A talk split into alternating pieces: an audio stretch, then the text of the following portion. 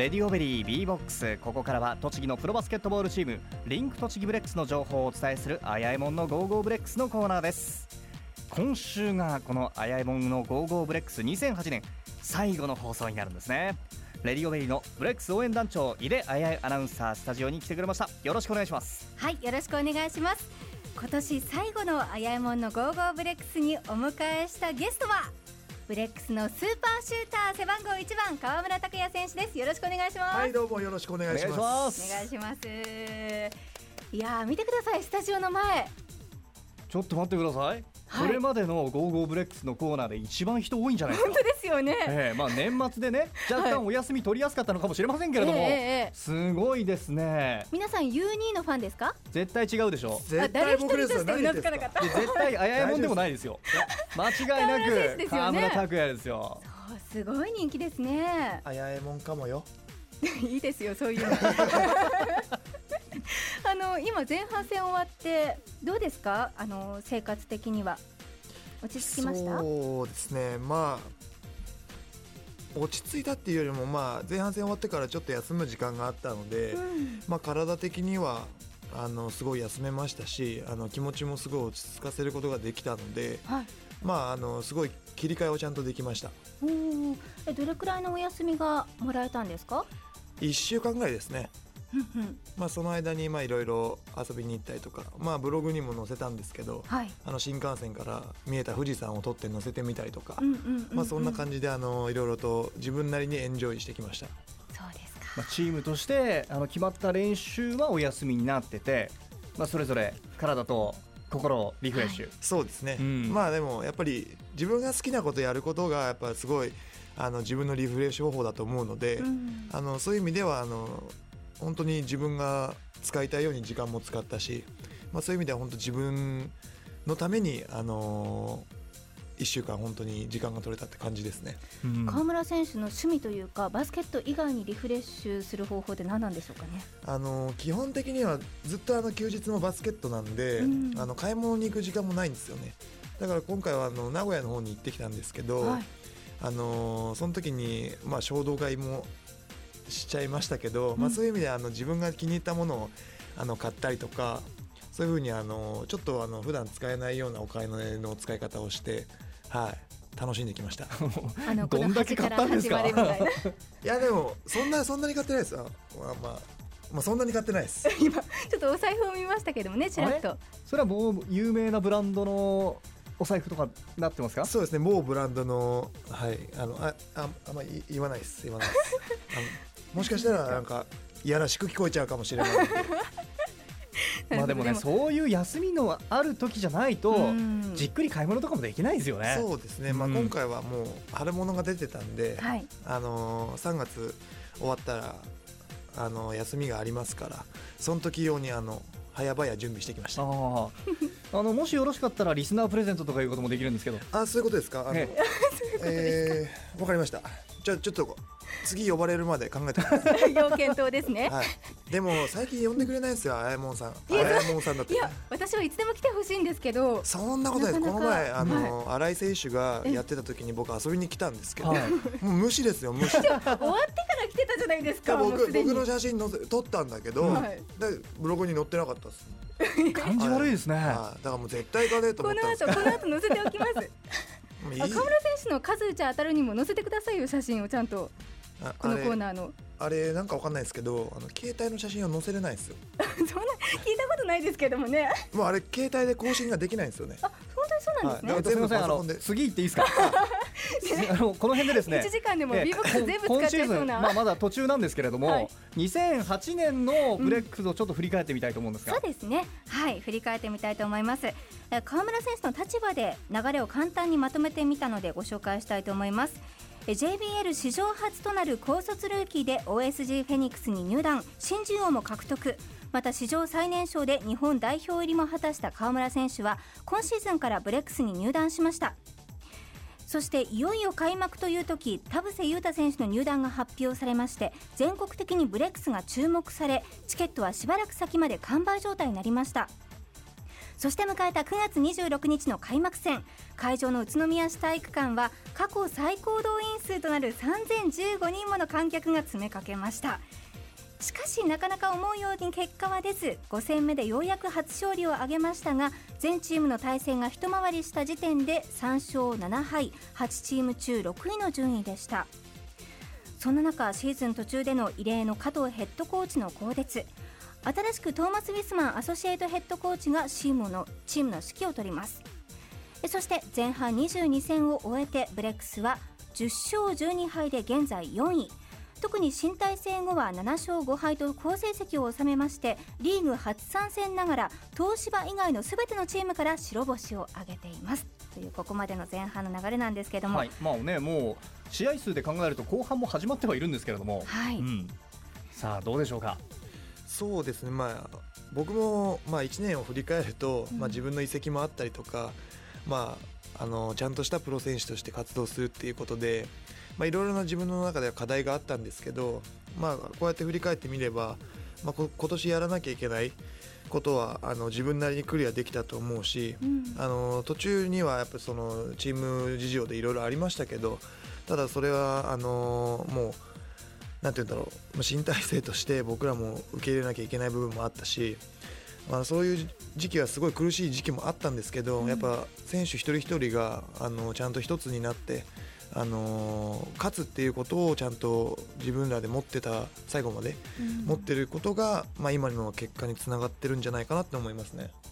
最初のシーズンが開幕した時にはオフェンス面もなかなかこう息が噛み合わなかった感じでしたけども今はだいぶ合ってきましたよね。そうですね、まあ、始まった時はあの裕太さんが、まあ、来て2週間とかですから、うん、まあ、どうしても合わない部分は出ちゃったんですけどやっぱり今はそれなりにあの練習やってるんでそういう意味では本当に徐々に徐々にチームがあのできてきたんじゃないかなと思いますね。うん。あねもう今更僕が説明する必要もないですけどブレックスの0番1番のコンビネーションはね今ものすごい武器になってますからね。そうですよね。そうですね、まあ、今後やっぱりまだあの僕らとからするとあのまだ噛み合ってない部分があるんで。もっとできると、はい。まあ、それはやっぱりもうちょっと上側を目指してあの2人のコンビネーションそしてさらに他のメンバーを絡めていってあのオフェンスを作れればあのもっといいチームができていくと思うんで、うん、はい、2人だけじゃなくてやっぱみんなを交えたプレーを考えていきたいですね。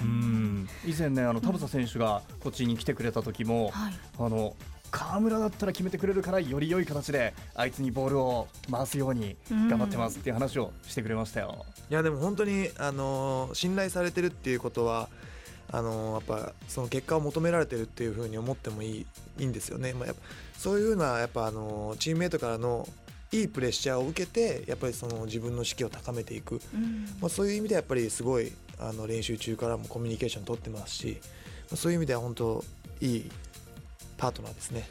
なるほど。5月にスタジオに来た時とね発言が全然違いますよ今。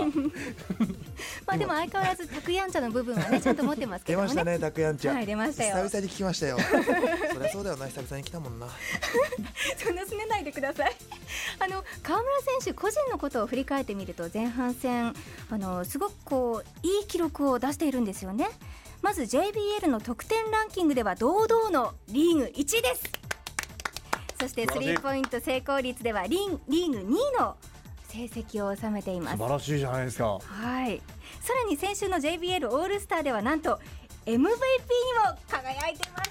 いやまああの最後の MVP のところはちょっと、はい、あの皆さんも見たかとは思うんですけど、あの周りの方がもう後押ししてくれた結果なのでいやいやいやいや、まあ、自分で取ったっていう気は全然ないですね。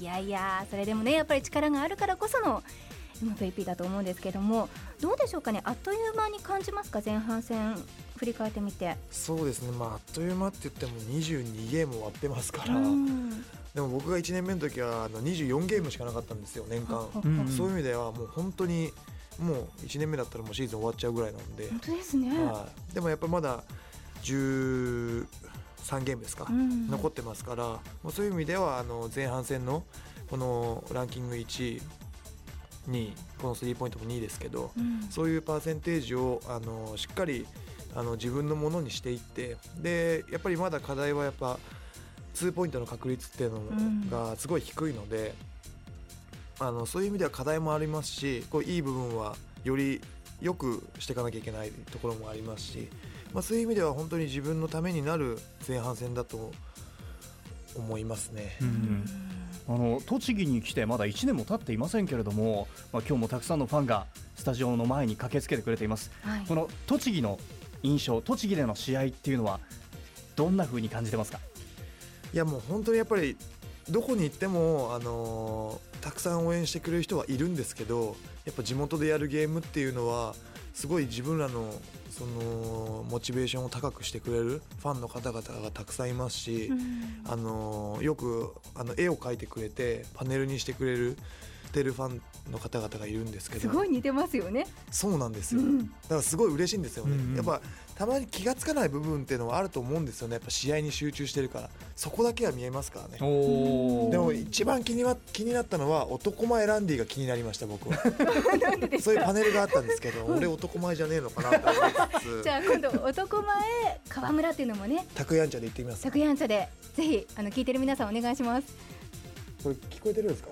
皆聞さんこえてるはずなんですけど皆さんですね、えー携帯で写真撮るのに夢中ですね フラッシュ焚いても反射しちゃいますよ そうですね。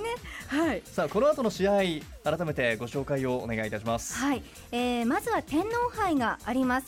えー、お正月もないですね、ブレックスは。本当です はい、1月3日から東京体育館でブレックスは試合、えーに加わります。えーということは東京への移動は2日ということになりますよね。そうですね。はい、あのこちらの天皇杯は JBL チーム以外にも大学生や高校生クラブチームなどが出場して争いますのでまたシーズンとは違った楽しみがあると思います。ぜひ皆さん出かけてください。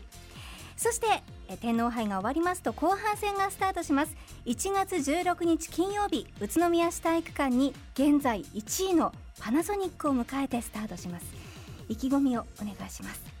そうですね。あのオールスターの時にあのすごいいいゲームができた体育館だし、やっぱ開幕戦も迎えた体育館なんであの僕らとしてはすごい思い入れが強い体育館、うん。でやっぱりそこで結果を残すっていうことがあの僕らの使命だと思いますしやっぱ1位って言ってもあの他のチームは勝ってますから。で絶対勝てないってわけじゃないんですよね。だからそこはやっぱり僕らはチャレンジャーですからそこは本当胸を借りるつもりで、うん。あの思い切ってやれればチャンスはあると思うんで。そうですよね、はい。でさらに後半戦の頑張り次第でプレーオフにも出場で出場できる確率が、出場できる確率がありますよね。はい、そうですね。あのやっぱりここまであの本当周りの皆さんはここまで勝てない勝てるとは思ってなかったと思うんですよね。うん正直。参戦1年目ですからね、は。い。でもそういう意味ではやっぱり今今年からこういうチャンスが巡ってきたっていうことは。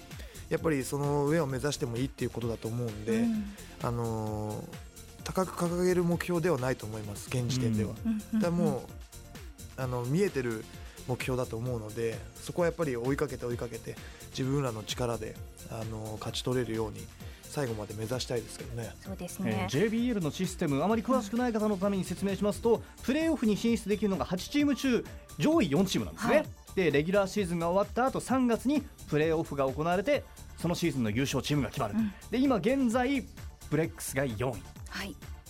位いやーキープしたいですね。まあもうちょっとね上に行ってプレーオフ迎えてもいいと思うんですけど。そうなんですよ。ね。だからもう本当にパナソニックとあのアイシンはうん。もうすごい今もう抜けちゃってるので、そういう意味ではあのーそこに絡んでいくっていうのは本当後半戦、まあ、できることなら全勝したいんですけど、まあ、そうはいかないと思うので、まあ、そういう意味でやっぱり日立といい感じに絡んでいってあの3位に食い込んだりととかっていう風になっていけば、うん。もっともっとあの自分らとしても満足いくシーズンになると思うので、あのそういう意味でも、あの最後まで上を目指してゲームはやりたいですね。うん。はい。もう2009年も川村選手そしてブレックスの活躍を期待していたいと思います、はい。ではですね、えー今年最後のこのコーナーになりますがリスナーの皆さんへメッセージをお願いできますか？そうですよね。今年最後ですよね。僕が来ちゃいましたけどよろしいんでしょうかね？いやー間違いなくいいと思います。えーとまああの僕も今年からあのブレックスに来ましてまあいろいろあのチームメイトの方々にも支えられましたしフロントスタッフももちろんそうですけどやっぱり一番はこの宇都宮のファンの方々があのブレックスを盛り上げてくれたことっていうのがやっぱりすごい僕らの力になってますからあの来年もやっぱりすごい熱く応援してもらいたいですし、うん僕らも熱くあのゲームを繰り広げたいと思っているので、あの今年も本当にお世話になった分あの僕らはプレーで返すことしかできませんからあのそういうところをしっかり選手として考えてあの皆様のために頑張っていきたいと思います。はい2009年もタクヤンチャでそしてスーパーシューターで突っ走ってください。前回シューパーシューターです。よ スーパーシューター。言ってましたね。いいですか？らそれ思い出さなくても。はい。ということで今回は背番号1番の川村卓也選手をお迎えしました。どうもありがとうございました。ありがとうございました。ありがとうございました。あやえもんの Go Go BREX のコーナーでした